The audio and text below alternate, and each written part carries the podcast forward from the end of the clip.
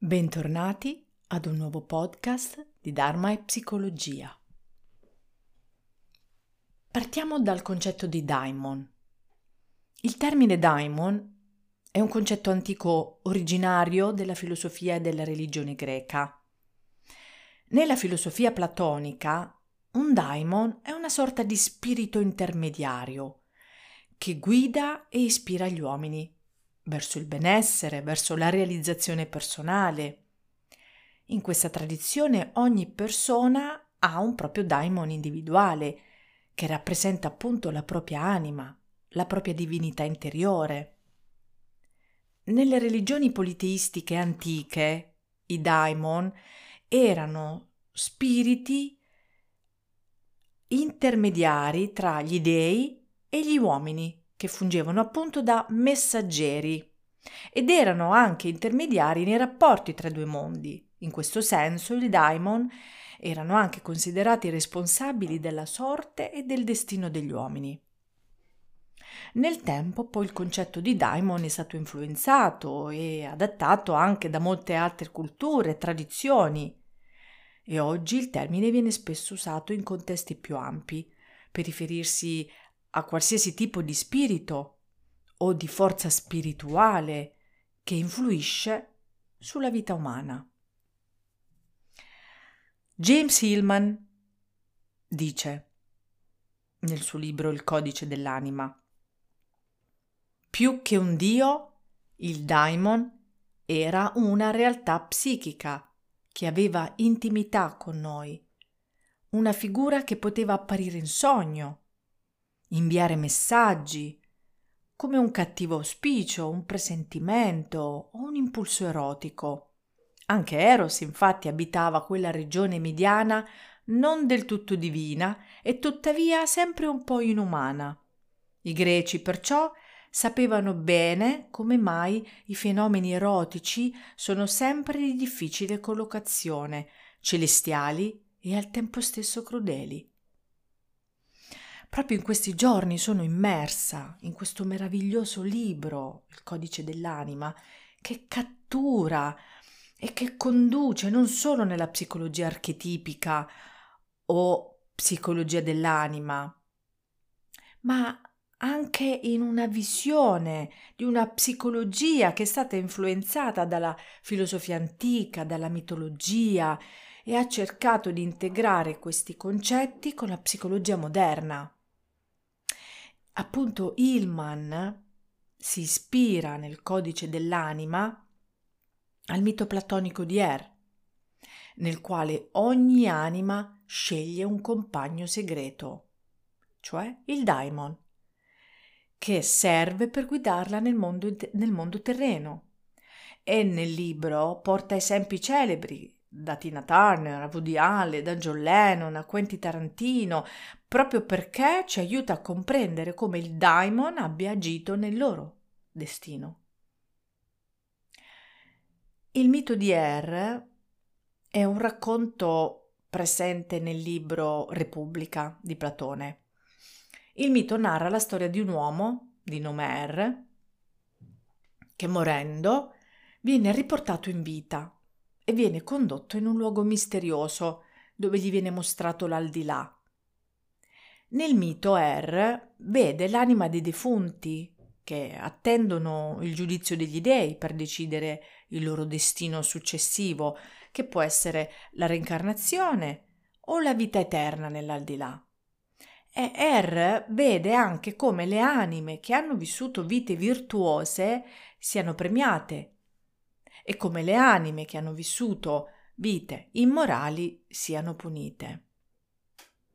Il mito di Er ha un forte significato morale e filosofico, poiché Platone utilizza appunto questa storia per dimostrare l'esistenza dell'anima immortale e per sostenere che la vita virtuosa è essenziale per la felicità e soprattutto per la realizzazione personale. Il mito serve a sostenere la tesi che la conoscenza della verità, la conoscenza della giustizia sono importanti per la vita umana e l'ignoranza e l'immoralità invece portano alla sofferenza e alla punizione. Er, il mito di Er, è uno dei miti più famosi di Platone ed è appunto una parte importante della sua filosofia morale e metafisica. E che cosa fa James Hillman? Famoso psicologo e scrittore che ha sviluppato la psicologia archetipica, seguace di Jung. Ha sviluppato appunto un approccio che vede i miti e le immagini simboliche come espressione della psiche umana. Quindi nel suo lavoro Hillman ha interpretato il mito di Er di Platone in una prospettiva psicologica. Secondo Hillman, il mito di Er rappresenta la natura transitoria, mutevole dell'anima umana e il modo in cui essa si evolve attraverso le esperienze della vita e quindi sostiene che come Er, che viene riportato appunto in vita e poi vede uh, l'aldilà, l'anima umana attraversa diverse esperienze e diversi cambiamenti nel corso della vita. Quindi il, um, il focus è sul mito come metafora proprio per la natura transitoria mutevole delle esperienze umane e come, inoltre la morte, rappresenti una trasformazione, una rigenerazione dell'anima. Quindi è proprio un invito a riconoscere questa transitorietà della vita e ad accettare la morte come una parte inevitabile e naturale del ciclo della vita. L'uomo non subisce passivamente il proprio destino, lo sceglie. Quindi il daimon è una conseguenza di tale scelta. In tale ottica, ognuno di noi è chiamato a partecipare al proprio destino, impegnandosi a conoscere, a decifrare il proprio piano terreno, rendendoci permeabili alle intenzioni del nostro inconscio, ai suggerimenti del nostro daimon. Questo ci riporta alla parola chiave vocazione, che è una chiamata interiore. Di solito usiamo la parola vocazione, fateci caso quando si parla di uh, un prete, una suora, no? Lo diciamo spesso, ha avuto la chiamata, questa è la sua vocazione, ma dimentichiamo che questa chiamata e vocazione ce l'abbiamo tutti, non solo i preti e le suore. E quindi è una chiamata che ci spinge verso una determinata attività, una determinata professione che ci appaga, ci realizza. Quindi trovare la propria vocazione può essere un processo certamente complesso che richiede tempo, introspezione, sperimentazione. E vi suggerisco alcuni passi che possono aiutarvi a trovare la vostra vocazione. Un primo passo. Riconosci i tuoi interessi, le tue passioni. Cerca di capire ciò che ti piace fare, ciò che ti appassiona veramente, quali attività ti danno energia, cosa ti dà soddisfazione, quali sono i tuoi hobby, i tuoi interessi. Secondo passo. Sperimenta e prova sempre cose nuove. Non avere paura di provare cose nuove, di uscire dalla tua zona di comfort. Questo può aiutarti a scoprire nuovi interessi e nuove passioni. Terzo passo. Ascolta il tuo istinto ed il tuo cuore. Presta attenzione ai tuoi pensieri, ai tuoi sentimenti. Quali attività ti fanno sentire vivo, realizzato? Quali scelte ti senti ispirato a fare? Quarto passo. Parla con persone che hanno la tua stessa vocazione. Parla con persone che lavorano nell'area che ti interessa, chiedi loro consigli, opinioni, questo ti aiuterà a capire meglio cosa aspettarti e se quella è davvero la tua strada. Quinto passo. Impegnati in attività che ti danno soddisfazione. Scegli di dedicare tempo ed energie a ciò che ti piace, a ciò che ti appassiona veramente questo ti aiuterà a capire se quella è davvero la tua vocazione. Ricorda che il processo di trovare la propria vocazione, come ho detto prima, a volte può essere un po' lungo, un po' complesso, può demotivare, ma non devi arrenderti. Continua a cercare, a sperimentare fino a quando non si trova ciò che desideri veramente. E questo ci riporta al concetto di demone creativo, sviluppato da Carl Jung, uno dei fondatori della psicologia analitica, e secondo Jung il demone creativo è una forza interiore che ci spinge verso l'espressione artistica e la creazione. Questo demone rappresenta l'impulso istintivo, irrazionale alla creazione, all'espressione artistica.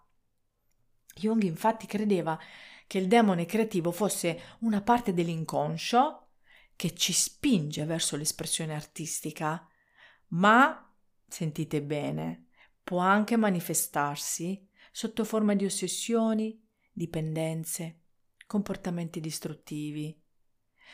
Perché? Perché il demone creativo rappresenta una forza potente e ambivalente che può essere usata per creare e realizzare, ma può essere usata anche per distruggere e ossessionare. E per questo motivo, secondo Jung, è importante integrare questa forza nella propria personalità, è importante usare questa forza in modo costruttivo piuttosto che lasciare che prenda il controllo della nostra vita. In sintesi, per Jung il demone creativo è una forza interiore che rappresenta l'impulso alla creazione e all'espressione artistica, che però deve essere gestito bene. Quindi a seconda di come viene gestito, poi può essere vissuto in un modo costruttivo e positivo oppure distruttivo. Questo spiega anche la storia della ghianda di Hillman. Cosa dice la storia della ghianda? Allora, secondo Hillman, la ghianda è un simbolo archetipico che rappresenta la potenzialità nascosta nell'anima di ogni individuo. Cioè la ghianda è simboleggiata appunto dalla ghianda di, dell'albero, che è piccola, apparentemente insignificante, ma all'interno contiene il seme per un nuovo albero allo stesso modo Hillman sostiene che ogni persona ha una ghianda dentro di sé, che rappresenta la propria unicità, la propria potenzialità, la propria creatività. Questa ghianda spesso è nascosta o soffocata a causa di condizionamenti culturali, sociali, ma può essere risvegliata. Come? Attraverso un percorso di introspezione, di autoesplorazione. Quindi la ghianda, secondo Hillman, è la potenzialità insita in ognuno di noi. E per poter diventare quercia ha bisogno di un terreno fertile, ha bisogno di cure. Il terreno fertile è la stima e la fiducia che abbiamo in noi stessi, perché senza autostima il daimon fa fatica a comunicare con noi, perché deve combattere contro una forza che rema contro, deve combattere con quella voce che nella vita ci blocca o ci fa procedere al rallentatore. Avete presente quella vocina che a volte ci dice sono buono a nulla, non sono all'altezza, non ce la faccio, non lo so fare. Ilman dice la ghianda non indulge in filosofie di vasta portata, ti fa battere il cuore, esplode in un accesso di rabbia, eccita, chiama, pretende, ma raramente offre uno scopo grandioso. La forza di attrazione dello scopo è intensa, improvvisa, ci si sente molto risoluti. Che cosa vuol dire questa frase? Che invece di preoccuparci di grandi filosofie, dobbiamo pensare ad agire e a far agire questa forza interiore che ci attira, verso ciò che ci emoziona, verso ciò che ci provoca. Questa forza può essere intensa, improvvisa e a volte può causare anche accessi di rabbia, anche senso, senso di determinazione, però queste emozioni non sono motivazioni a lungo termine, sono risultati di forza vitale, istintuale che risiede nella ghianda. Quindi Continuando secondo il pensiero di Hillman, la ghianda rappresenta una parte importante dell'anima che ci ispira a seguire le nostre passioni, i nostri desideri più profondi, anche se questo può significare ignorare le motivazioni più razionali o le aspettative sociali o anche le aspettative familiari. La ghianda ci invita a vivere la vita in modo autentico e a seguire il nostro cuore, anziché limitarci ad obbedire alle convenzioni sociali o a perseguire uno scopo preconcetto. E tu stai ascoltando il tuo daimon creativo. Grazie per aver ascoltato un altro podcast di Dharma e Psicologia. Che tutti gli esseri dell'universo possano essere felici.